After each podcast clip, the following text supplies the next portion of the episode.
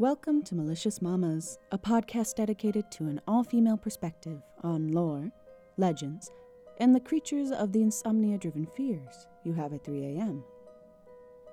I am your host, Nikki Mandiola. This week, we head back into Japanese folklore. Stay tuned for a tale of fire spiders, entangling webs, and a waterfall legend. Without further ado, let's get down to the business. This week's topic is Jorogumo.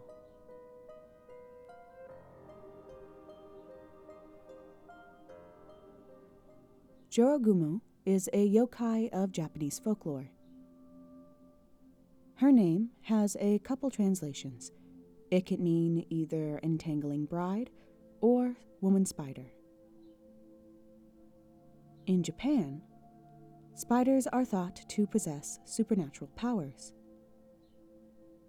As a woman spider, a Jorogumo has the ability to transform into a beautiful woman.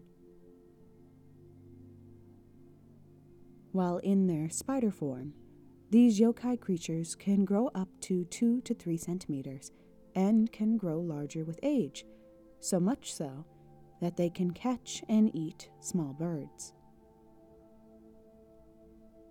As a spider, Jorogumo are known by their beautiful coloring and the strong webs they weave. In general, Jorogumo live solitary lives. They are believed to build nests in caves, forests, or in empty houses in towns or cities.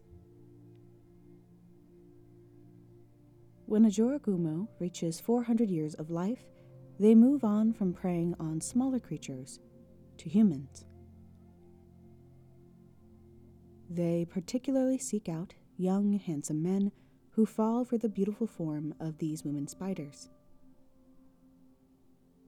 Seeing a victim they fancy, a Jorogumo will invite the man into their home, and he will never be seen again. It is thought that Jorogumo will spin silk threads so strong that they will ensnare the man that fell for their trap. While tangled in the Jorogumo's web, these men will slowly weaken with each passing day from the venom transferred from their captor. Along with using her own skills in web slinging and poison, a Jorogumo can also control smaller spiders to do her bidding.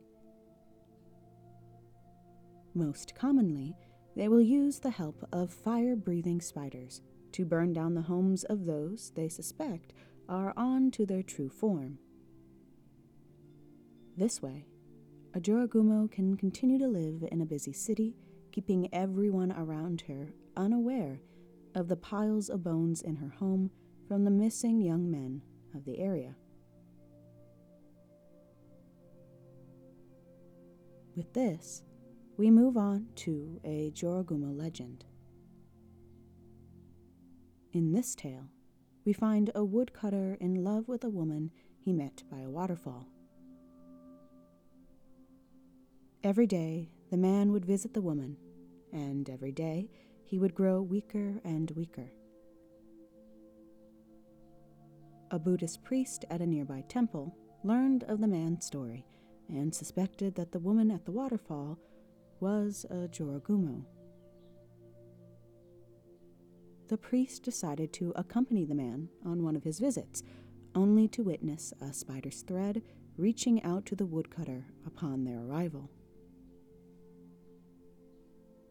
At that moment, the priest let out a thunderous yell, and the thread disappeared. Knowing now that the woman he loved was a Jorogumo, the man still couldn't resist her pull. Eventually, he visited for a final time, being entangled in her web and brought down into the water, never to be seen again.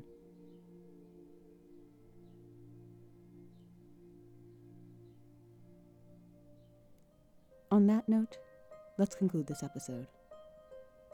If you have any suggestions on mamas you'd like me to cover or a spooky tale to share, please send an email to malicious mamas at gmail dot com. If you're looking for more mamas in your life, follow Malicious Mamas on both Instagram and Twitter. Also, if you could rate, comment, and subscribe to Malicious Mamas on your favorite podcast app, it would really help to get the show out there, and I would greatly appreciate the feedback. Until next time, keep it real, mamas.